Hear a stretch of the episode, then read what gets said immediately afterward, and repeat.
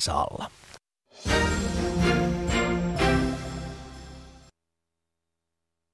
Yle Radio Suomi, ajan tasa.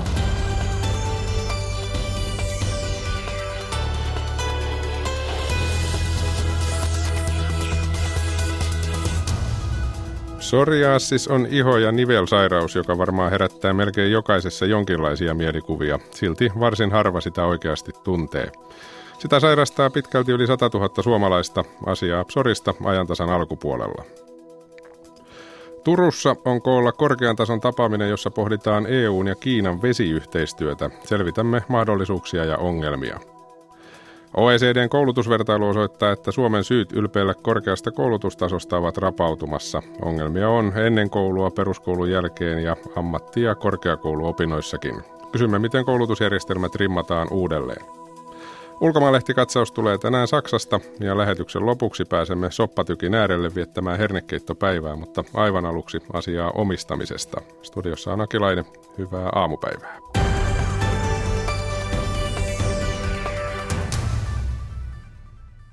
Hetki sitten on alkanut tilaisuus, jossa julkistetaan Elinkeinoelämän keskusliiton EK on suomalaisen omistajuuden toimintaohjelma. Tähän omistajuusraporttiin on listattu EK on yritysvaikuttajien 18 ehdotusta Suomen päättäjille.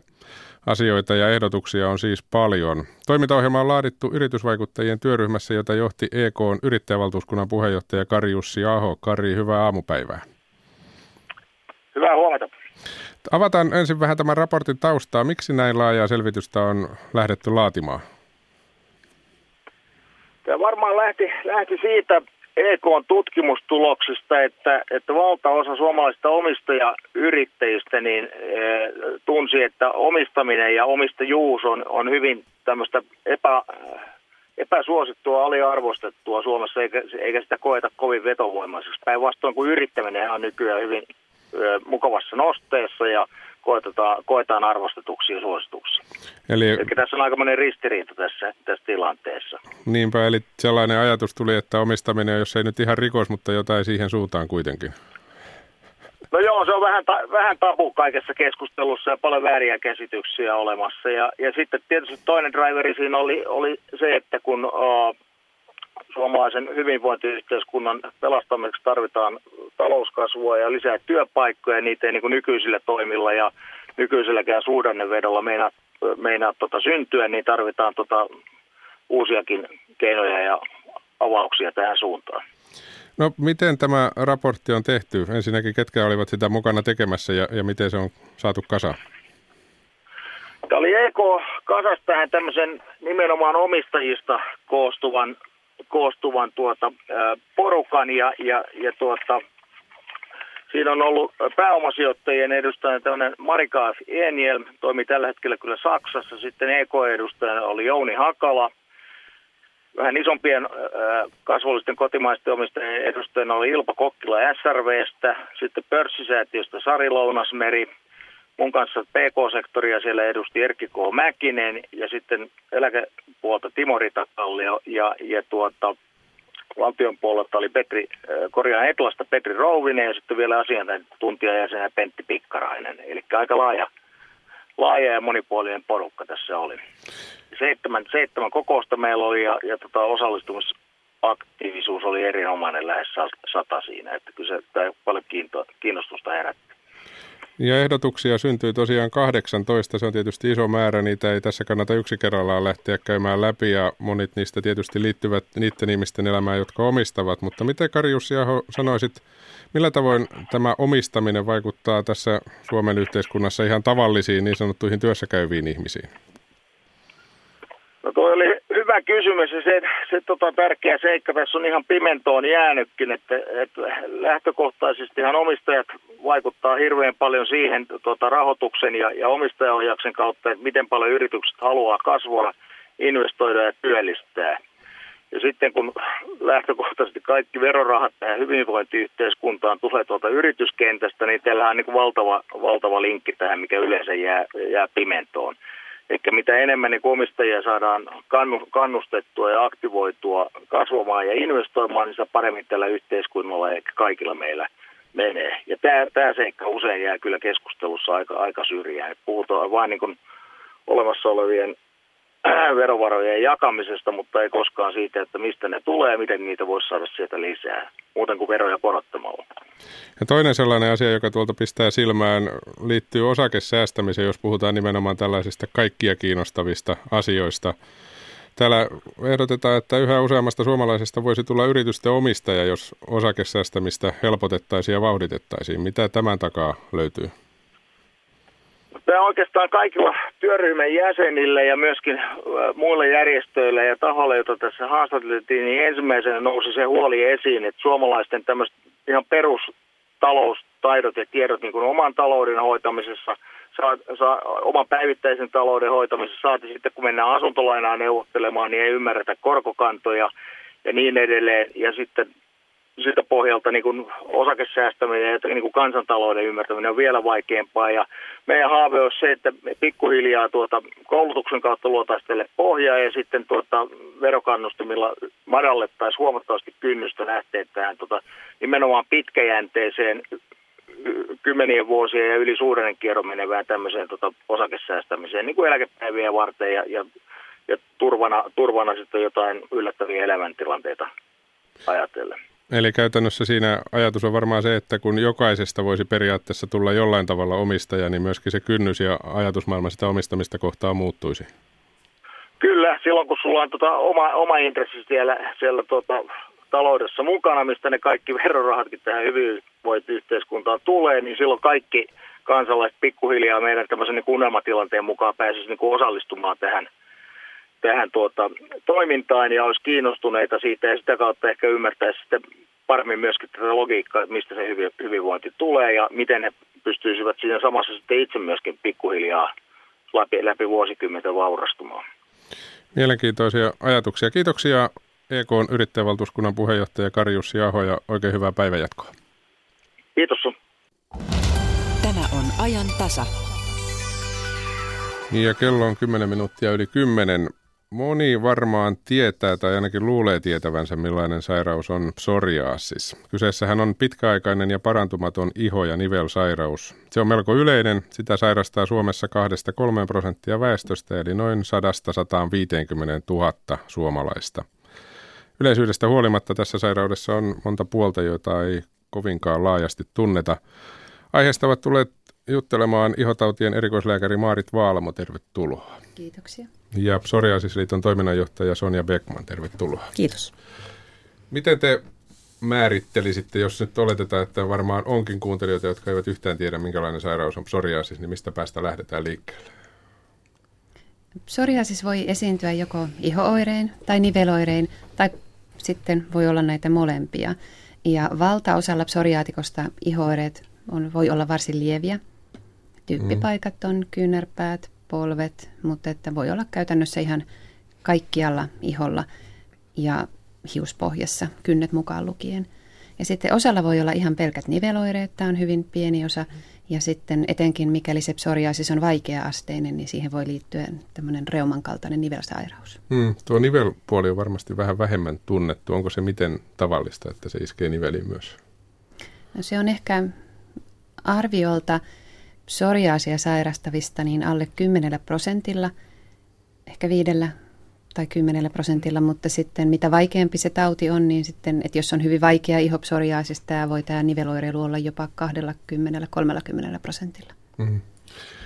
Mutta yleisempi tietysti siis, niin kuin tästäkin kuullaan, on se, se iho ja ne ihottumaa läiskät. Onko sitten vielä muita ulottuvuuksia niveliä ja ihon lisäksi? Vaikuttaako se johonkin muuhun vielä? Jos puhutaan vielä fyysisistä oireista? Joo, no tota, niin viime vuosina on saatu runsaastikin tutkimustuloksia siitä, että, että psoria sairastavilla on keskivertoväestöä enemmän tämmöisiä liitännäissairauksia.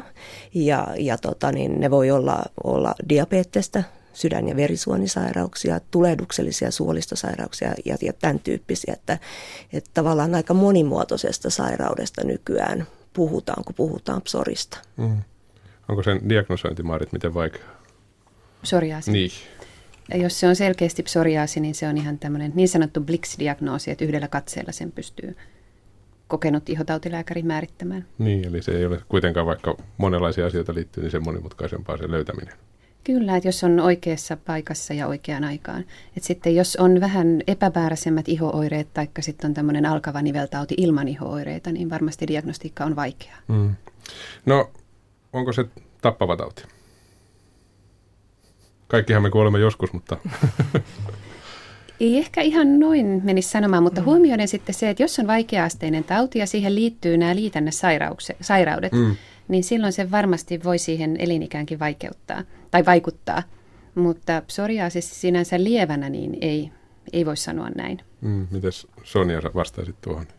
No ihan samalla lailla, että, että tämmöinen pitkäaikainen sairaus on, mutta, mutta en nyt sanoisi kuitenkaan niin kuin että olisi niin kuin tappava. Mm. Mutta mut tietysti jos tulee oikein pahana nämä liitännäissairaudet, niin, niin kyllä varmaan silloin tota, niin, myös tänne kuolleisuuspuolelle sitten niin, vaikuttaa. Niin, vaikka sydän- ja verisuonitaudista niin, puhutaan, niin, niin, niin muuttuu. Niin.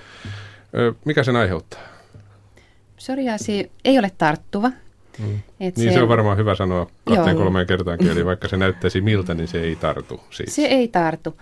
Ja psoriaasi on perinnöllinen sairaus. Että jos molemmilla vanhemmilla on psoriaasi, niin on varsin suurikin riski, että lapsista jossain vaiheessa elämää, yleensä nuoruusiällä, alkaa sitten psoriaasi. Hmm. Niin, Joo, tota, niin sen verran tähän vielä toisin lisätietoa, että sit usein tarvitaan tämmöinen äh, niin kuin laukaiseva tekijä. Olkoon se sitten stressi tai, tai runsas alkoholin käyttö tai, tai joku ihorikko tai joku tämmöinen, että usein se tarvitsee sitten vielä sen, sen niin kuin liipasimen siihen, mm, että, se, että se alkaa. Eli ei voi kokonaan sanoa niin, että tätä ei pysty itse aiheuttamaan itselle, eli siihenkin voi olla merkitystä, mm. kun mainitsit esimerkiksi mm. alkoholin. Mm. Onko muita keinoja saada psoriasis? Sitä ei varmaan tosiaan ihan itse ei pysty aiheuttamaan. Että se, mm. Jos se on tullakseen, niin kyllä se sitten varmaan jossain vaiheessa mm. tulee. Streptokokki-infektio, tämmöinen tavallinen angina nuoruusiassa mm. on myös aika tyypillinen semmoinen psoriaasioireilun liipasia. Joo. No mistä sen sitten tietää? Tietysti kun aletaan radiossa luettelemaan oireita, niin se on kohta melkein jokaisella, mutta minkälaisia ovat ne tyypilliset oireet psoriasiksesta, kun puhutaan siitä ihan alkuvaiheesta? Milloin pitää epäillä? No varmasti kaikkein tyypillisin on semmoinen varsin paksu ja tarkkarajainen ihottuma läiskä, joka paksuuntuu ja se ilmaantuu polviin tai kyynärpäihin. Ja sitten voi, aika varsin yleinen paikka on hiuspohja, mihin tulee myös semmoinen oikein tarkkarajainen, yleensä paksuhilseinen ihottuma. Voi tulla takaraivolle, korvien yläpuolelle, yläotsalle. Ja sitten on tämmöinen niin sanottua tavallista tali-ihottumaa muistuttava kasvoihottuma, että voi tulla hirsehtivä ihottuma kulvakarvojen nenänpielien seutuun. Hmm. Ja sellainen, mistä aina ei psoriaasi niin helposti tuu mieleen, on nämä taivealueen ihooireet. Et yleensä tai usein on myös sitten, että on kainaloissa tai rintojen alla, ihopoimuissa, navassa, tällaista hyvin ohutta punoittavaa tarkkarajasta ihottumaa, josta puuttuu se paksu hiilse kokonaan. Ja sitten kynsimuutokset tietenkin, että voi olla erilaisia värimuutoksia ja kuoppia ja koppuraisuutta, paksuuntumista kynsissä. Mm.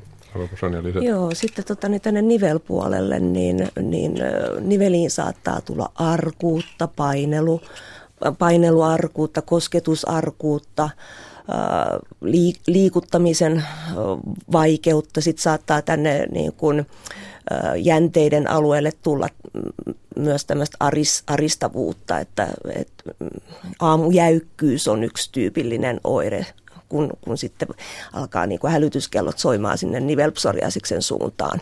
Ja, ja myös niin kuin sitten kun potilas menee tai, tai ihminen menee lääkäriin sitten näine oireineen, niin me kehotetaan, kehotetaan kyllä niveloireisia äh, psoriasairastavia kertomaan sitten lääkärille, että heillä on, on tämä ihopsoriasis myös, että se on usein tämmöinen niin kuin diagnostinen vihje sitten, että se voi, voi juurikin olla sitten sitä nivelpsoriaa, mm. että välttämättähän se ei ole niin kuin, äh, ihan näkyvällä paikalla, sitä voi olla sitä ihopsoriasista myös esimerkiksi korvakäytävässä. Mm. Monenlaisia oireita. No niin kuin todettu, tämä ei ole niin sanotusti harvinainen sairaus, jos lasketaan sadoissa tuhansissa Suomessakin ne, jotka tätä sairastavat. Mitä sinä Sonja sanoisit, onko tämä jo tuttu juttu ihmisille? Miten siihen suhtaudutaan, jos jollain on psori? Koska sehän on näkyvä sairaus. Uh, No en mä sanoisi, että se olisi kuitenkaan tuttu juttu. Et esimerkiksi tämä, mitä me ollaan jo tässä sanottu, mm. että psori ei tartu, niin se on meidän semmoinen niin kuin kes, kestoviesti. Ja, ja sitten me ollaan myös juuri hiljattain tehty tämmöinen jäsenkysely ja, ja, ja niin kuin meidän jäsenet kyllä niin kuin – tuntevat tämän sairauden aika hyvin, mutta kun ovat sitten olleet yhteydessä tuonne perusterveydenhuoltoon esimerkiksi, niin, niin kertovat, että siellä ei taas tunneta tätä, etenkään näitä niveloireita. Terveydenhuollossa? Niin. Mitäs Maarit lääkärinä sanot tähän? Ihotautilääkärinä sanoisin sen, että kyllä ihan viimeisen 20 vuoden aikana niin ainakin ihotautilääkärit on oppinut hyvin arvioimaan niveloireita ja ohjaamaan sitten eteenpäin reumatologille. Ja monet lääkehoidot auttaa että jos on vaikea ihopsoriaasi, joka vaatii lääkehoidon, niin se yleensä auttaa sitten myös niihin niveloireisiin. Mm. Ihotautilääkärikin on jo erikoislääkäri kuitenkin. Joo, ja Kyllä. erityisesti tässä painotaankin sit sitä, että nimenomaan perusterveydenhuollossa ei tunnisteta niin, niin Ja oireet tietysti, kun niitä kuuntelee, niin ovat sellaisia, että sen ymmärtää toisaalta lääkärin tietysti pitäisi tietää. No, puhuttiin tuosta tutusta ja sitä, että miten tuttu tämä sairaus on. Tässähän on, Sonia, eikö vaan aika voimakas myöskin sosiaalinen ulottuvuus, kun elämme enemmän tai vähemmän turhamaisessa maailmassa. Mm, kyllä joo. Näkyvä ihosairaus saattaa olla syy vetäytyä sosiaalisista tilanteista.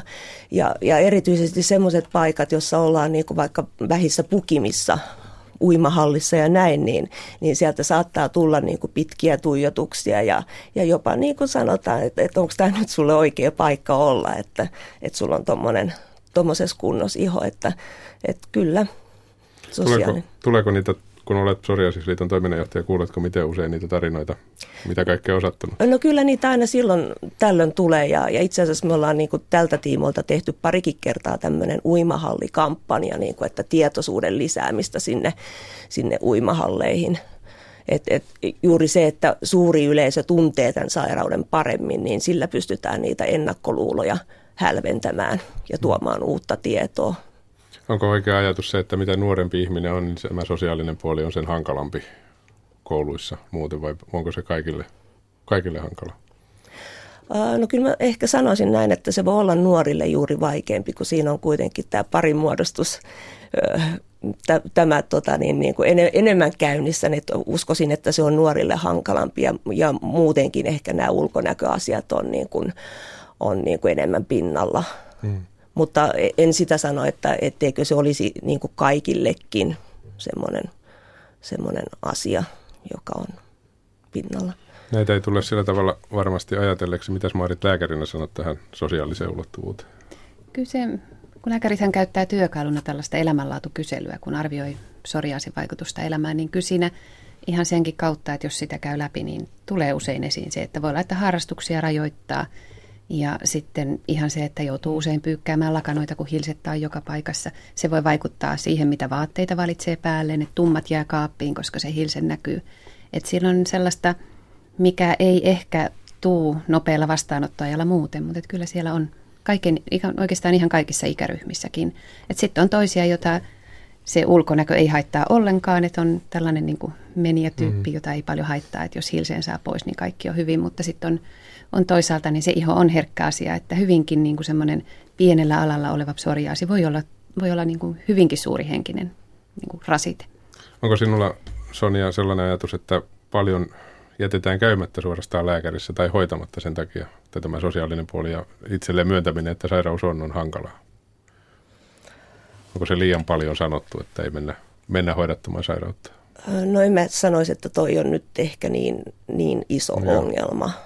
Mutta toi, mitä Marit tuossa äsken sanoi, että, että just kuntosaleilla tai liikkumisessa ja tuolla harrastuspuolella, niin jätetään sinne menemättä, niin se on oikeastaan aika iso ongelma siinä mielessä, että, että kuitenkin esimerkiksi liikuntakin on yksi keino hoitaa sitä sairautta. Meillä on just on tämmöiset tuoreet tuore tota, niin kysely, jossa me, jossa me saatiin tietää, että, että yli 30 prosentilla psoria sairastavista on, on liikalihavuutta. Ja, ja sitten, sitten toisaalta myös niin kun, ä, nivelongelmille on tärkeää se liiken, liiku, liikunta, niin, niin se on tavallaan niin kuin sääli, että, että, että ne harrastusmahdollisuudet niin kuin rajoittuu sen sairauden takia koska se olisi, olisi mm. hyvää hoitoa siihen sairauteen. Ajan tässä studiossa ennenkin todettu, että patologi on vissi ainut lääkäri, joka ei kirjoita liikuntareseptiä ja henki kirjoittaa se omaisille. Mitä Maarit halusit näistä liikunta-asioista sanoa? No sitä, että, että jos psoriaasia sairastaa, niin on se, että hyvä, että kohtelee itseään hyvin. Syö hyvin, syö terveellisesti, huolehtii siitä, mm. että liikkuu. Jos tupakoi, niin lopettaa sen mahdollisuuksien mukaan. Jos ei tupakoi, niin ei mielellään aloita. Pitää alkoholin käytön mm. kurissa ja hoidattaa hampaat. Hoidattaa infektiot kunnolla, jotka voi olla niitä psoriaasin pahentajia.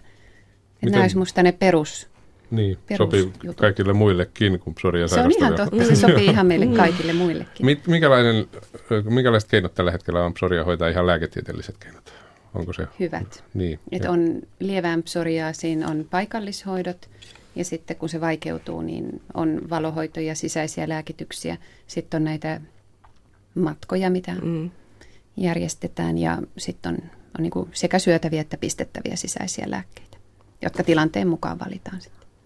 Maarit viittasi tuossa matkoilla, me järjestetään tämmöisiä aurinkopainotteisia sopeutumisvalmennuskursseja Kanarian saarille, jos, jossa tota, niin, suotuisissa niin kuin ilmasto-olosuhteissa päästään sitten e-, erilaiseen niin kuin, elämäntapaohjaukseen ja, ja vertaistukikeskusteluihin niin kuin tämmöisen mm. ryhmän kanssa. Niin Eli valo on tärkeää. On. Kyllä. Hoidossa.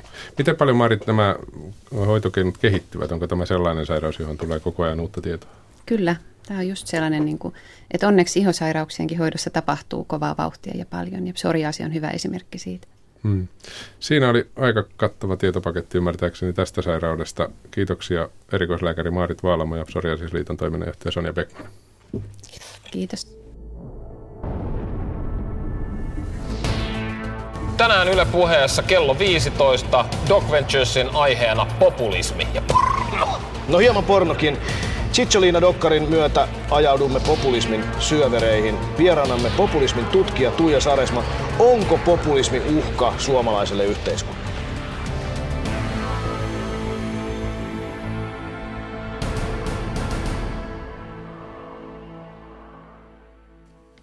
Kello on 10.25. Sorista siirrytään seuraaviin aiheisiin ja Niitä ovat muun muassa EUn ja Kiinan vesiyhteistyö tuolla Turussa. Turun linnassahan on menossa iso tapaaminen, korkean tason tapaaminen, jossa pohditaan näitä yhteistyöasioita ja mekin kuulemme Suomen ja Suomen ja Kiinan nimenomaan näiden maiden välisestä yhteistyöstä. Pohdimme myöskin koulutusasioita. OECDn koulutusvertailuissahan Suomi on valunut alaspäin. Tästä olemme kuulleet ennenkin. Nyt mietitään lisää keinoja, millä järjestelmä saataisiin jälleen kuntoon. Ulkomaalehti-katsauksessa luetaan saksalaisia lehtiä ja käymme myöskin soppatykin äärellä, kun kerran on torstai. Hernerokkaa pitää saada. Selvitämme, miten se kunnon hernerokka syntyy, mutta ihan seuraavaksi Yle.fi tarjontaa. Jakke Holvas. Ensimmäinen uutinen käsittelee taloudellista turvallisuuden tunnetta. Nimittäin vakuutusyhtiö Lähitapiola selvitti, että miten paljon rahaa tarvitaan riippumattomuuteen – suomalainen mies pitää itseään taloudellisesti riippumattomana, jos hänellä on 2,7 miljoonaa euroa. Oletko Jakke riippumaton? en ole. No nimenomaan suomalainen mies on tällainen, nimittäin naisille riitti puolet miesten havittelemasta. Mm-hmm. Ei kommentoida sitä sen tarkemmin. Eläkeläisille 800, euro, 800 000 euroa olisi kylliksi riippumattomuuteen ja keskimääräinen suomalainen arvioi tarvitsevansa 2,1 miljoonaa euroa ollakseen riippumaton. No sitten Lähitapiola arvioi, että taloudellinen riippumattomuus tarkoittaa tietysti eri asioita eri ihmisille. Toisilla on mielessä palkkatöiden hylkääminen, toisilla vararahasto yllätysten varalle. Mutta tosi mielenkiintoinen kysely. Arjen katsaus kyselytutkimukseen vastasi 1007 suomalaista ja tutkimuksen teki TNS Kantar. Sitten vähän tätä sivuava juttu. Uutinen. Elinkeinoelämällä on nimittäin tuoreet teesit suomalaisten rikastuttamiseksi – ne on tarkoitettu hallituskaudelle, joka alkaa vuonna 2019. EK julkisti tällaisen 18 kohdan listan päättäjille. Näillä neuvoilla jokainen suomalainen vaurastuisi, eli päästäisiin ehkä sinne 2,7 miljoonaa euron rahasummaan. EKn esittämät 18 toimenpidettä liittyvät neljään teemaan. Kotitalouksien osakesäästämisen edistäminen ja taloustaitojen kohentaminen, verotuksen ennakoitavuuden ja kannustavuuden parantaminen, yritystoiminnan aloittaminen ja kasvun helpottaminen sekä toimivat rahoitusmarkkinat. Nuo kaikki 18 kohtaa löytyvät Yle Uutisten jutusta, mutta mainitaan nyt pari tällaista aika konkreettista. Yksi oli, että lisätään taloustiedon opetusta ja toinen sitä sivuava talousosaamista lisää opettajille, jotta siis osaavat opettaa sitä. Sitten EUsta ja puolustuksesta. Euroopan unioni rakentaa yhteistä puolustusta nyt kovaa vauhtia, mutta mihin asti se viedään, se on vasta keskusteluasteella. Europarlamentin suurimman puolueryhmän keskusta-oikeistolaisen EPPn puheenjohtaja Manfred Weber visioi eurooppalaisia joukkoja EU-lipun alle. Hän sanoo näin, että rakennetaan eurooppalaiset modernit joukot, jotka pystyvät vastaamaan tämän päivän turvallisuusuhkiin, kuten kyberhyökkäyksiin. Eli tässä Weberin visiossa rakennetaan eurooppalaiset joukot, joiden sotilailla on EU-lippu käsivarressaan ja joiden velvollisuus on suojella Euroopan unionia yhdessä. Sitten ympäristöuutinen. Siinä kysytään, että kumpi lopulta on kohtalokkaampi, ilmastonmuutos vai ympäristön muovisaaste? Onko maailman merien muoviongelma jo niin suuri, että sitä pitäisi verrata mahdollisilta vaikutuksiltaan ilmastonmuutokseen? Ehkä ei vielä, mutta voiko se tulevaisuudessa laajentua uhkaamaan hyvinvointiamme? Yle Uutiset selvitti tätä kysymystä asiantuntijoiden avulla. Luonnontieteellisen keskusmuseon johtaja Leif Sulmanin mukaan muoviongelman ollaan vasta heräämässä. Ilmasto-ongelma herätti jo 1980-luvun lopulla.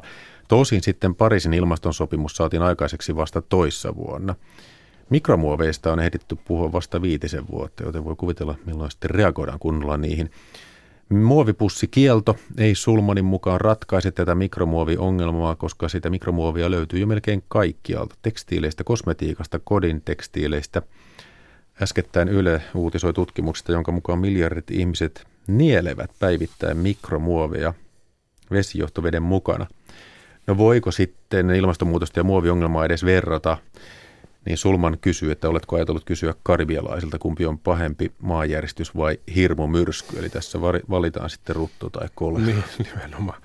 Siitä aiheesta pitää varmaan puhua lisää, vaikka jossain kohtaa ajantasassakin tästä puhuttiin. Kiitoksia Jakke.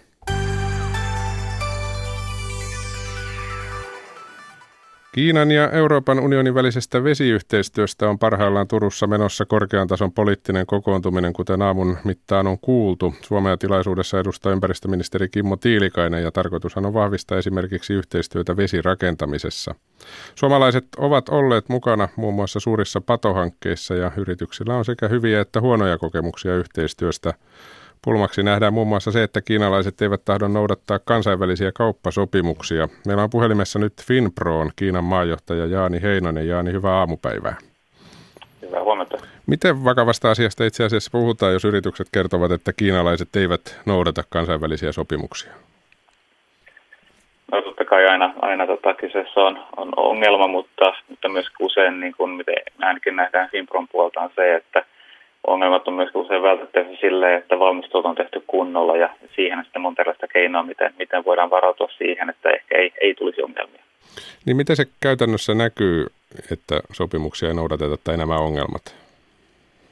No ihan ehkä sanotaan ensimmäisestä niin kuin helpommasta päästä on se, että Kiinan suunta tulee edelleen myöskin tänne Suomeenkin aika paljon tämmöisiä ihan huijaus, huijausyrityksiä, jotka on aika, aika selviä niin kuin todentaa, mutta usein niin kuin myös kääntyy meidän puoleen varmistaakseen näitä, eli voi tulla isoja tilauksia tai, tai kyselyjä, jotka niin kuin on vaikka satojen tuhansien eurojen arvoisia ja, ja tulevat oikeastaan aivan kylmänä kontaktina, jolla aika helposti voi todeta, että selvästi kalastellaan, kalastellaan huijastyyppisesti asioita, ja, mutta näitä tulee melkein meille, meille kuukausittain yrityksiltä kyselyjä näistä. Että se on ehkä se kaikkein niin kuin, kevyimmästä päästä sitten tietenkin, jos tullaan sitten isoimpiin kauppoihin ja projekteihin, missä sitten maksut ja muuta ei ehkä kulje niin kuin pitäisi, niin sitten tietenkin ollaan jo, jo isompien kysymyksien äärellä, mutta, mutta näissäkin niin yleensä se lähtee siitä, että on valmistelut tehty hyvin ja, ja, ja kumppani tunnetaan ja, ja rahoituslaitokset ja mukana olevat tahot ovat kaikki tehneet työnsä kunnolla, niin silloin tietenkin riskit vähenee, että,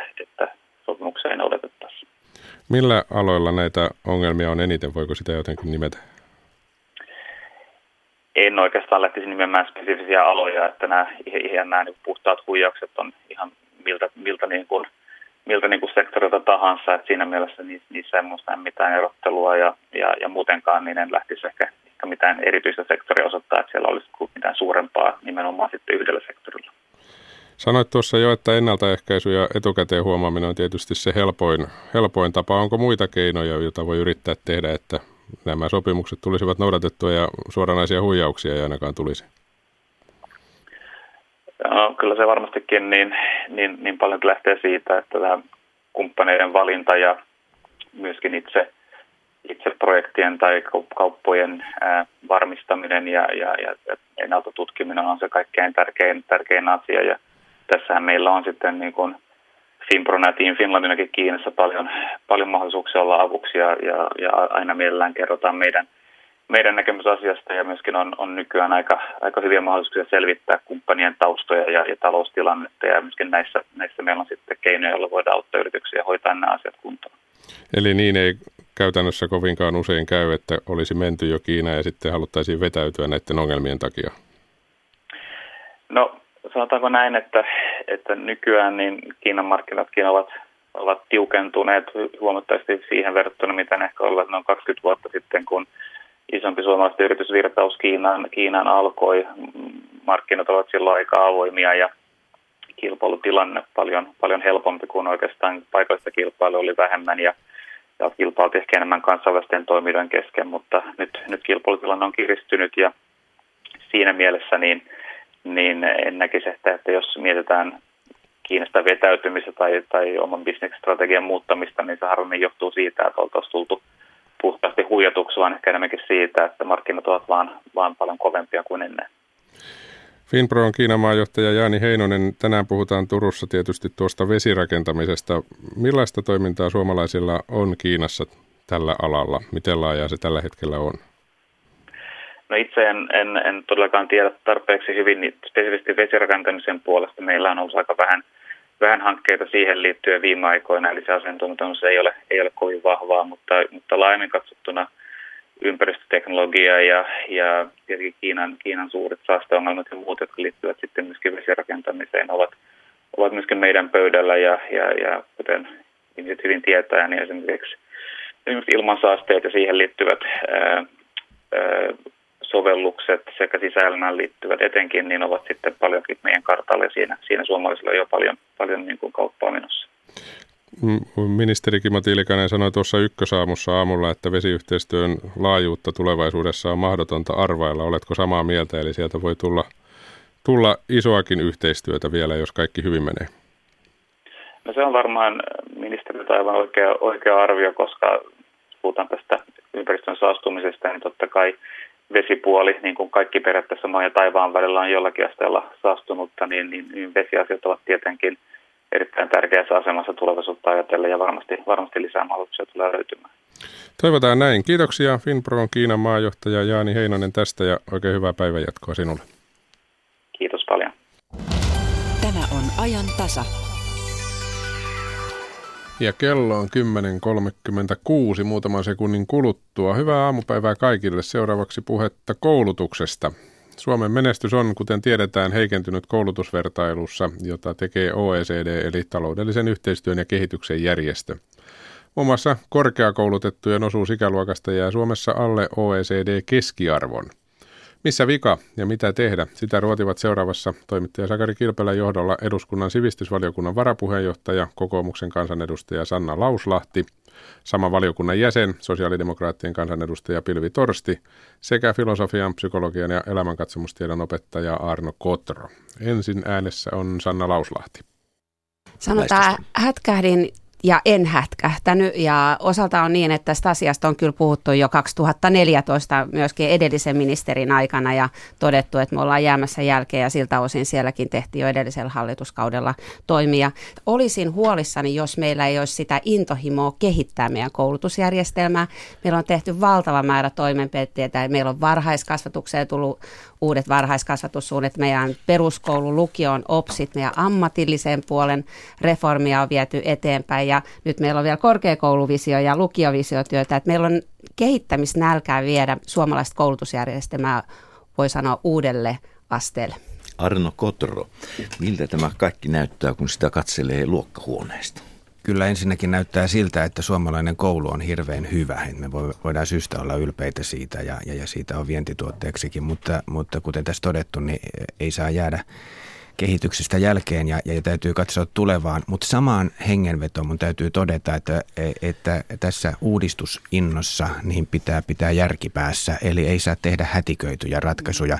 Ja mun mielestä näin lukionopettajana ilmassa on joitakin sellaisia ehdotuksia, jotka ei ihan kestä kriittistä katsetta. Muun muassa tämä, että ylioppilaskirjoitusten merkitystä hirveästi nostetaan ja pääsykokeista luovutaan. Ja kuten Sanna ja monet muut kansanedustajat siitä on nyt viime aikoina julkisesti kommentoineet, niin, niin sitä pitäisi miettiä uudestaan. Esimerkiksi lukion opettajana en halua, että lukiosta tulee sellainen painekattila, jossa vaan prepataan ylppäreihin ja luetaan lähinnä niitä aineita, joista on hyötyä, hyötyä jatko-opintoihin, koska me ajatellaan, että mikä on nuorille kuitenkin tärkeää, se, että heistä kehittyy tasapainoisia ja terveitä ja hyvinvoivia ihmisiä. Ja se ei ole tosiaankaan taloudesta pois, vaan taloudelle plussaa, että meillä on täyspäisiä, täyspäisiä kansalaisia. No, nyt oli Sanna Lauslahti ja Pilvi Torsti haluaisit sanoa tästä puhutaan tästä, tästä korkeakoulun opiskelijavalintasysteemistä?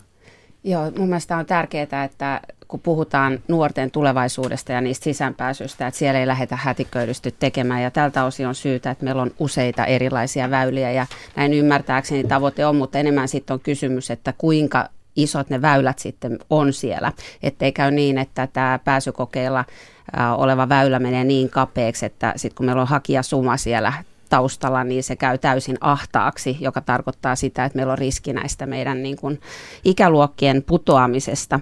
Tietenkin huolestuttaa, me käytiin sivistysvaliokunnan kanssa Etelä-Koreassa ja Japanissa, jossa mennään niin kuin suoraan näillä todistuksilla eteenpäin ja siellä on se johtanut siihen, että sitä lähdetään preppaamaan jo siellä peruskoulun puolella ja ottamaan lisäopetusta, koska vanhemmat on hyvin tiedostavia ja haluaa vanhemmille parasta. Ja tämä on se kysymys, jota meidän tulee pohtia hyvinkin paljon ja analysoida, että mihin erilaiset muutokset johtavat pidemmällä aikajänteellä. Arno Kotro ja sitten Pilvi Torsti. Ja sitten pitää olla myös varovainen sen kanssa, että jos me kovasti lisätään valinnaisuutta esimerkiksi lukiossa, niin sitten yhä nuorempien pitäisi jo osata päättää, mikä heistä tulee isona. Tämä ei ole kenenkään kannalta hyväksi, ei sen nuoren itsensä kannalta kun ei tiedä. Ja sitten toiseksi, eh, jos tulee tämmöisiä umpiperiä ja ihmiset kouluttautuu, tekee nuorena valintoja, jotka vie sitten siihen tilanteeseen, että ei myöhemmin pysty enää oikaisemaan. Eh, se ei ole kenenkään. Sitten mikä mua, mua mietityttää aika paljon, niin jos tästä OECDstä puhutaan, niin meillä on, vaikka niin tasa-arvoinen maa ollaankin, niin meillä on yhdet maailman sukupuolittuneimmista työmarkkina- eh, työelämä on äärimmäisen sukupuolittunutta. Ja jos me te, lisätään kovasti tätä valinnaisuutta esimerkiksi lukiossa, niin se johtaa yhä enemmän siihen, että pojat lukee luonnontieteitä ja tytöt sitten vaikka psykologiaa ja terveystietoa. Ja se hyvin varhaisessa vaiheessa tapahtuu tämä segregaatio. Jos me ajatellaan tulevaisuuden työelämää, niin siellä nimenomaan tämmöinen gener- generalismi tai tämmöinen laaja-alainen osaaminen olisi tärkeää, eikä se, että e, varhaisessa vaiheessa vedetään niin kuin johonkin putkeen ihmiset. Joo, on hyvä kuitenkin nostaa tämä tasa-arvokysymys, koska kyllähän koulutuksellinen tasa-arvo on ollut se tekijä, joka on meidät erottanut erittäin myönteisesti. Ja se on se, missä on isoin muutos tapahtunut meidän niin kuin omissa tavallaan tuloksissa. Ja ne on poikien ja tyttöjen välisiä perhetaustan vaikutus alkaa olla niin kuin suurempi kuin keskiarvona OECD. Tämä on, mä luulen, monelle suomalaiselle vähän hämmentäväkin tieto. Ja tämä korostaa tämä taustan vaikutus sitä, että jokainen semmoinen valinnan kohta yhdeksännen luokan jälkeen, lukion tai ammatillisen koulutuksen jälkeen ennen jatko-opintoja on tosi kriittinen, koska siihen vaikuttaa, nuori on siinä niin kuin valitsemassa ja kaikki mitä hän niin kuin kantaa elämässä mukanaan on siinä kohtaa se, joka vaikuttaa. Ja sen takia ehkä itse ajattelen niin, että tästä niin kuin yhdeksännen luokan jälkeisestäkin isosta valinnan kohdasta täytyisi tehdä vähän pehmeämpi ja pitkällä tähtäimellä liikkuu tämmöiseen 12-vuotiseen ajatteluun, jossa me lähdetään siitä, että ei tämän päivän maailmassa enää pelkällä peruskoululla kukaan oikeastaan pärjää ja luodaan erilaisia vaihtoehtoisia malleja, joilla jokainen tulee suorittaneeksi vähintään toisen asteen. Ja sitten taas kun jatketaan sieltä toiselta asteelta sitten vielä pidemmälle, niin, niin siinä kohtaa vastaavalla tavalla, että se siirtymä on sellainen, että ei, ei synny sellaisia niin ei-toivottuja välivuosia jotka, ja, ja semmoisia odotteita, jotka ei toteudu. Että semmoiset välivuodet tai tilanteet, jotka liittyy siihen niin kuin yksilön kannalta mielekkääseen kasvuun, en mä niitä niin kuin lähtisi jotenkin kaikkia rankkaamaan pois, mutta samaan aikaan valtaosa näistä on sellaiset, että ne ei toivottuja. Kysyn tästä OECDn koulutusvertailusta selviää, että, että Suomessa 20-24-vuotiaiden niin sanottujen niitsien, siis ei ole opiskelemassa eikä työssä, niiden osuus on kasvanut. Vuonna 2005 se oli 13 prosenttia tuosta ryhmästä ja 2016 18 prosenttia tuosta ryhmästä. Suomessa tilastokeskus laskee tätä hieman toisella tavalla. Siinä on ehkä parin prosenttiyksikön heitto, mutta se on kuitenkin hätkähdyttävän suuri luku. Ymmärtääkseni tätä osuutta ennakoi juuri se, että mitä tapahtuu, kun peruskoulu päätetään ja, ja, ja mennään joko lukioon tai ammattikouluun. Arno Koturu.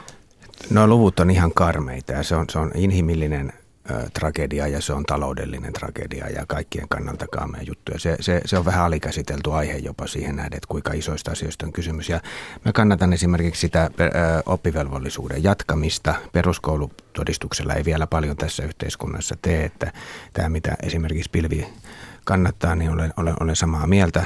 Ja sitten mikä on tärkeää, että tämä syrjäytymistä – estetään esimerkiksi sillä, että kouluissa on riittävästi lähiopetusta. Nämä on ollut väärän suuntaisia nämä esimerkiksi ammattikouluissa tehdyt uudistukset, joissa lähiopetusta karsitaan mun oma kokemus lukion opettajana on esimerkiksi se, että, että kun ihmiset suorittaa itsenäisesti tai etänä, niin sekä oppimistulokset jää paljon huonommiksi, että elämänhallinta. Nuoret tarvii sen paikan, jonne ne tulee, on säännöllinen vuorokausi, rytmi, ne näkee ihmiset, ne saa aikuiskontaktia. Lähiopetusta ei saa karsia. Vähän semmoista tunnelmaa on, että sitä yritetään pedagogisesti perustella, vaikka tosiasiassa kyse on säästöistä ja silloin säästetään ihan väärästä paikasta. Pilvi Torsti.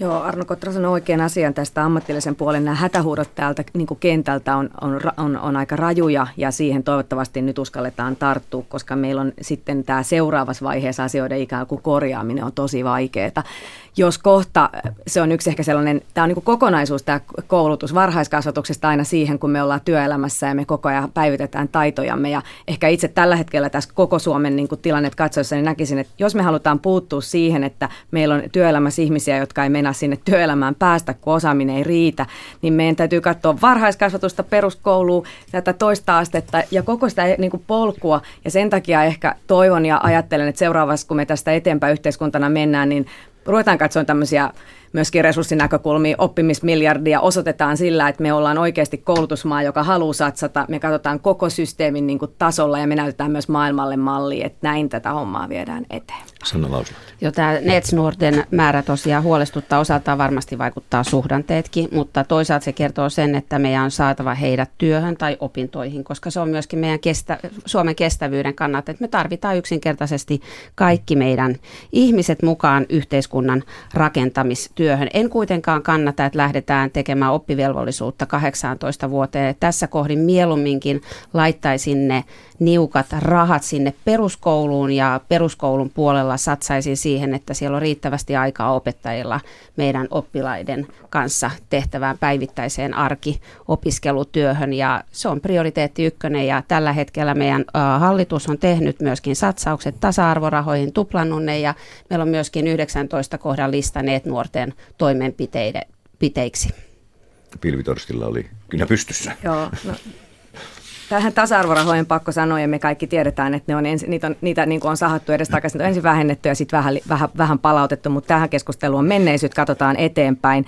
Musta se olennainen asia on se, että lähdetäänkö me siitä, että jokaisella nuorella pitää olla mahdollisuus saada niin kuin to, toisen asteen tutkinto, että hyväksytäänkö me se lähtökohta tässä muuttuvassa maailmassa.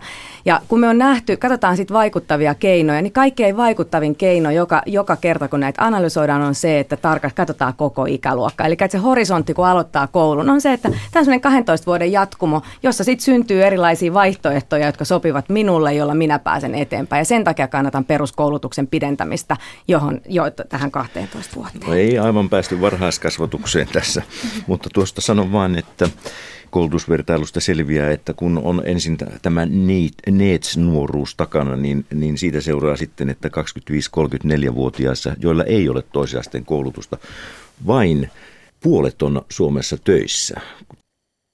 Näin sanoi Sakari Kilpelä. Mutta keskustelijat tuossa olivat SDPn Pilvi Torsti, kokoomuksen Sanna Lauslahti sekä opettaja Aarno Kotro.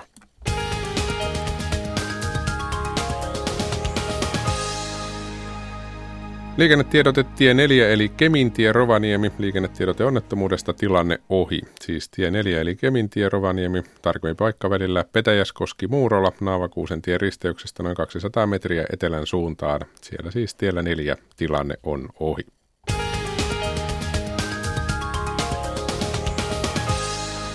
Ajantasassa jatketaan ulkomaanlehtikatsauksen pariin. Se tulee tänään Saksasta, jossa lehdet kirjoittavat muun muassa liittokansleri Merkelistä. Lehtiä on lukenut Berliinissä Pertti Rönkkö. Die Welt-lehti puuttuu Saksassa ajankohtaiseen keskusteluun siitä, onko Merkelin hallituksen kansliaministeri Peter Altmaier oikeassa kehottaessaan äänestäjiä jäämään vaalipäivänä mieluummin kotiin kuin että antaisi äänensä vaihtoehto Saksalle puolueelle AFDlle. AFD jakaa maatamme hyödyntämällä ihmisten suruja ja pelkoja, siksi ääni AFDlle ei ole oikeutettu, siteeraa Die Welt-lehti kristillisdemokraatteihin kuuluvan ministeri Altmaierin perusteluja. Ministerin lausunto on herättänyt Die Weltin mukaan voimakkaita reaktioita ja vastalauseita. Jokaisen on käytettävä äänioikeuttaan ja mentävä sunnuntaina äänestämään, lainaa lehti puolestaan Altmaierin puoluetoveria sisäministeri Demet Siiria. Jos ei tiedä, ketä äänestää, niin on äänestettävä tyhjää, ei ole mitään syytä jättää äänestämättä, neuvoo sisäministeri. Lehden mukaan myös sosiaalidemokraattinen liittopäiväryhmän johtaja Thomas Opperman torjuu Altmaierin kehotuksen jättää äänestämättä siinä tapauksessa, jos mielessä on vain AFD. Die Welt-lehti siteeraa myös AFD-puoluetta, jonka mukaan kehotus poikotoida vaaleja on hallituksen jäsenen suusta absoluuttista demokratian halveksuntaa. Stern-lehti pohtii köyhyyttä lasten näkökulmasta. Saksassa elää tilastojen mukaan 13 miljoonaa alle 18-vuotiaista. Lähes viidennestä heistä uhkaa köyhyys, tai he elävät jo köyhyydessä, eräät jopa tilanteessa, että vanhemmilla ei ole varaa lämmittää asuntoa tai rahaa maksaa laskuja, puhumattakaan, että perhe voisi lomailla edes viikkoa vuodessa, Stern kirjoittaa. Lehti lainaa lastensuojeluviranomaisia, joiden mukaan vanhemmat usein häpeävät köyhyyttään eivätkä hae apua, vaikka sellaiseen olisi mahdollisuuksia. Berliinissä ilmestyvä toimittajaosuuskunnan omistama Tatspäivälehti pohtii liittokansleri Merkelin roolia naisten näkökulmasta. Kun Merkel syntyi, niin naisilla oli ollut äänioikeus vasta 35 vuotta. Länsi-Saksassa naiset tarvitsivat vielä vuoteen 1977 asti aviomiehensä suostumuksen saadakseen mennä töihin kodin ulkopuolelle. Tähän nähden on todella urauurtavaa, että kanslerivirastossa istuu nainen. Tatslehti kuvaa Merkeliä täydelliseksi vastakohdaksi liittokanslerina toimineelle sosiaalidemokraatti Helmut Schmidtille, jonka mukaan henkilön, jolla on visioita, olisi mentävä pikaisesti lääkärin vastaanotolle. Tatslehden mukaan Merkelin vahvuus on tavallisuudessa. Hän on säteilevä esimerkki, että jokainen voi saavuttaa ahkeruudellaan ja kunnianhimollaan saman kuin hän itse. Siihen ei tarvita korkokenkiä, ei hyvää kampaajaa eikä edes ruumiillista täydellisyyttä. Kaikella tällä on Tatselehden mukaan suurempi merkitys kuin kaikilla naisten ja tyttöjen päivillä yhteensä. Merkel on tämän vuoksi eräs aikamme suurimpia feministisiä saavutuksia. Vuodesta 2005 lähtien valta ei ole ollut Saksassa enää miehistä, Tatslehti kiteyttää. Fokuslehti kyselee parhaillaan Münchenissä käynnissä olevan Oktoberfestin poikkeuksellisen vähäisen kävijämäärän perään. Vaikka maailman suurin olutjuhla jatkuu vielä lokakuun kolmanteen päivään asti, niin osa alueen karuselleista ja muista huvipuistolaitteista sekä myyntipisteistä on lopettanut kävijöiden puutteen vuoksi jo toimintansa. Syy ei ole lehden haastattelemien kauppiaiden mukaan pelkästään sateinen sää, satanut on ennenkin, vaan mahdollisen rahapulan vuoksi myös pelossa että alueella ei ole tarpeeksi turvallista. Münchenissä ilmestyvä Süddeutsche Zeitung kirjoittaa naisiin kohdistuvasta väkivallasta otsikolla Naisten oikeudet ovat samalla tavalla suojelun tarpeessa kuin pakolaisten oikeudet. Lehden sisäpolitiikan artikkeleista vastaava toimittaja Ulrike Heidenreich muistelee, miten monet naiset olivat toivottamassa kesällä 2015 Münchenin rautatieasemalla pakolaisia tervetulleeksi ja halusivat lievittää samalla tulijoiden pelkoja. Tunnelma oli silloin täynnä toivoa ja auttamisen halua. Se sai monien ihon liikutuksesta ja onnesta kanan lihalla. Nyt tunnelma on muuttunut, kun naiset kohtaavat suuremman joukon miespuolisia pakolaisia, niin mielen valtaa tunne uhasta. Naisilla on mielissään rikostilasto pakolaisten tekemistä raiskauksista ja siksi he myös pelkäävät. Monilla naisilla on epämiellyttävä tunne, he pelkäävät, että heidän käyttäytymisensä antaa vääriä signaaleja. Näin ei voi olla, kirjoittaa toimittaja Ulrike Heidenreich Süddeutsche Zeitungissa. Vapaus pukea päälleen ja liikkua miten haluaa ei ole mikään sellainen asia, josta voitaisiin käydä keskustelua. Edes hyvää tarkoittavimmat ihmiset eivät voi hyväksyä naisten vapauden rajoittamista sillä perusteella, että se murtaisi tervetulokulttuuria. Tosiasiat täytyy voida mainita ilman, että se leimataan demonisoimiseksi tai yritykseksi selitellä asioita. Naiset ovat taistelleet paljon omista oikeuksistaan elää ja tehdä työtä kuten haluavat. Tähän oikeuteen kuuluu myös vapaus kulkea illalla yksin ilman pelkoa, kirjoittaa Ulrike Heidenreich Süddeutsche Zeitung lehdessä Bert Rönkkö, Berliini. Se alkaa tuo lounasaika olla sen verran lähellä, että moni varmaan miettii, mitä tänään lounaaksi ja kun on torstai, monilla varmaan on hernekeittopäivä. Se on Suomessa sellainen yhdistelmä, jota ei voi ohittaa, mutta miten se hyvä hernekeitto syntyy? Juha Mäntykenttä on armeijan soppatykin äärellä yhdessä Marttisen Liimatan kyläyhdistyksen Matti Tauriesen kanssa ja yrittää saada tykin sisällöstä selvää. Matti Taurianen, Marttisen Liimatan kyläyhdistys ry. Ollaan tässä Rovaniemen ja Kemin rajaamalla tässä Hervolan kupeessa, niin teillä kyläyhdistys on. Ja teillä perinteisesti on jo voiko se olla vuosikymmeniä niin tehty hernesoppaa tykiin? No ei vuosi, mutta kymmenen vuotta kumminkin. Kyllä. No, no mä, mä, tässä muistelin, että me on teilläkin aina niin käynyt välillä sitä maistelemassa, niin mikähän se on oikein, kun siikin tuota soppaa niin tehnyt tuollaisella isolla valtavalla armeijan tykillä. Miten siihen saa sen maun niin kohille oikein? No siinähän kun sopivasti kuule hyvät aineet laittaa ja käät ristissä kuule koteen ja kuule toivo yläkerta sitä se on ja kyllähän se tekee tuo ison satsin sapi tehdä, niin se on siinä. Joo.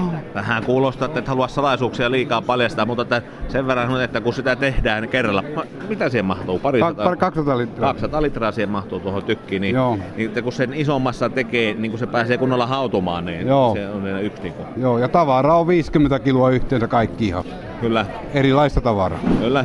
Eli siinä on herneet. Joo. Ja mikä sulla on se, mitä lihaa sinä tykkäät Se on palavi, se on palaviliha. Palaviliha, niin kuin aito oikein. Kyllä, joo. Pitää olla kyllä. Palaviliha. Joo. Eli palavipossu. Niin. Pitää olla sitten Kyllä. Sika. Joo. Miksi et siihen jauheliasta tee? Siitä no, siinä on jauheliakin. Niin jo. Joo. Palavipossua, ja, ja jauhelihaa. Ja, ja loput on salaisuus. Herneet. Ja niin. sitten sitä vettä ihan Joo. reilusti. Niin, niin sitten kyllä. On, on joukossa. Joo. No miten näin jo, niin kuin juhlia aikahan sitä pitää tehdä ja kuinka monta kertaa vuodessa teille niin, niin Marttisen nimeltä kyllä yhdessä tekee? No sanotaan semmoinen keskivertainen kuusi reissua on tykillistä. Niin, vuodessa niin, Niin. Joka toinen kuukausi. Niin suurin piirtein. Ja vaalivuotena vähän niin kuin niin silloin vähän reippaammin. Kyllä, kyllä. Eli Joo. teitäkin kysellään ihan, että tulee pitämään tykkiä ja tulee tekemään sitä ja tätä. Joo, Niin, ja mehän tullaan sillä, me ei niin markkinoilla meitä pyydettä. Niin just. Joo, että me ei tulla missään markkinoilla, meitä vain pyydetään aina. Että teillä on vehkeet ja muuta. Niin, Kyllä. Kuinka paljon teillä on aktiivisia oikein kyläyhdistyksiä? No, me to- to- toista kymmentä. No. Ja tällä hetkellä meillä on täällä 11 töissä. Kyllä. Ja miten, miten te rahat oikein rukkaatte käyttää? No me käymme retkillä ja tuota, Kyllä. niin teatterissa ja Kyllä. tuossa ja nyt lähdetään lätkäpeliin Ouluun. Kyllä, kyllä. Eli semmoista kivaa, kun tämmöinen yhdessä olo, kun tehdään soppatykillä evästä ja tehdään näkkäriä ynnä muuta, niin, niin sehän on jo kiva puhua itsessään, sillä pääsee valmistautumaan ja muuta. Ja sitten mitä sitten se piirituotto tulee, niin se tulee tuohon mu- muuhun. Niin, ky- joo. joo. Ja sitten tässä kun nykyisin ei paljon kylässä käydä, niin täällä sitä ne sanavarit paihillaan sitten ja tuota... ja tämä on mukava semmoista suunsoittohommaa. No niinhän se on. Sitä on oikeastaan ihan liian vähänkin nykyään. Niin, se- näin se on, näin se on. Joo. Ylipäätänsä Joo. tuota, tuota Joo. hommaa. Joo. Matti Taurianen, Marttisen liimataan kyläyhdistys ry. No se paljon nyt sen verran, että kun prosessi alkaa, jos sulla pitää olla niinku seuraavana päivänä, jos ajatellaan, että nyt, olisi, nyt perjantaina pitäisi huomenna olla niinku jotakin hyvää tarjolla, niin mihin aikaan homma niinku lähtee? No niin. Herinne panna vuorokautta aikaisin niin jota, niin, likuammaan ja sitten tänä aamuna me olin noussut tuota, niin, niin, kolme jälkeen keittää. Tässä, jos perjantaille haluaa saa, niin torstai-aamuna niin pistetään ja hernet likoamaan. Ja, ja sitten niin Yö, se, aamusta, aamu, aamusta laitetaan niin. sitten sinne lihat Niin, ja ja- mausteet Joo. ja muut. Niin. No niin. Nyt ollaan puhuttu tästä kyläyhdistyksen filosofiasta ja itse hernesopasta ja nyt meillä on tässä näin niin, niin, niin, niin iso kahmal kaupalla tätä ruokaa. Ja arvatko siihen mikä osuus tässä nyt on? Että nyt sitä maistellaan sitten. Kyllä. Mitä se oikein on. Ja tosta no niin. Mm. Täytyy sanoa, että kuumana säilyy tosi hyvin. Tuo tykki säilyttää itsessään Joo. sen lämmön. Joo. Siinähän ei tarvi, sulla kaasulla muuten toimii. Joo, ei tarvi, no- nykymaailmassa ei tarvitse enää puita pitää. Ei kyllä puille tuota, niin tuota, se Mm. keitetään, mutta täällä pidetään kaasulla lämpimänä. Aamulla. Joo, ei, just. ei se monessa muussa tapauksessa, kun se tuota, niin, kun markkinoilla ei saa sauta olla, kun vaatteita myyhällä kaikkia muuta. Kyllä. Eli erittäin kuuma on tuo keitto ja se on styroksen asteessa se on. Sitä pitää vähän meillä puhaltaa. Mm. On maku kohillaan. Sopiva suola. Herneen oma maku tulee hienosti sieltä. Ja se savupalavi on just sopivasti. Ja sitten se savupalavi on sen verran arvokasta, että hyvä, että se jauheliha on sillä vähän Kyllä, niin kuin sitä, joo, näin on. Niin kuin lihaisuutta antamassa. Kyllä. noin. Ja kyllähän sen kun tuohon pikkusen sinappia heittää. Ja mikä kumma sinä, että se vanikan se tarvii tuohon kylkeen sitten. Näin, näin se on, joo, kyllä. Joo. Onnistunut paketti näin. Minä päivänä siihen, nyt kun eletään näin torstaita, niin virallinen hernekeittopäivä, niin minä päivänä siihen sitten ruukat syö oikein. No tuota, mies syön torstaisin. Siihen syöt? Joo. Pitääkö sitä olla sitä räiskälettä vai pannukakkua tai No muuta? räiskälhet, räiskälhet. Joo. Hillojen kanssa. Mitä illoa siellä on? No se, oi hilloja, tiedän. Mansikka. Ihan hillo, ei hilloa, vaan no, ihan niinku hillo, hilloa. joo. Ihan tuota Lapin herkkua. Niin, tuota, no tiedän. Joo. Onhan aika kova veto. On, on, kyllä. Kyllä. Va- Sinne mahtaa olla sellainen herkkusuu. No näin se sanoo, näin sanoo, joo. Matti Tauriaisen kanssa soppatykin äärellä oli Juha Mäntykenttä. Minuutin kuluttua tuoreita Yle Uutisia. Sitä ennen voidaan todeta yksi uutinen, joka kertoo, että maaliyhtiö Tikkurilan toimitusjohtaja Erkki Järvinen jättää tehtävänsä. Uuden toimitusjohtajan haku on alkanut, kertoo yhtiön hallitus. Väliaikaiseksi toimitusjohtajaksi on nimitetty konsernin talousjohtaja Jukka Havia. Ajantasa tietysti jälleen iltapäivällä. Silloin ollaan Ysäri-tunnelmissa, eli 90-luvun tunnelmissa. Nehän ovat muotia tällä hetkellä. Puhumme ja kuulemme Ysäri-kirjasta. Kati Lahtinen on siihen perehtynyt. Hänellä on vieraana Ysäri-kirjan tekijät Aino Tormulainen ja Essi Huuhka.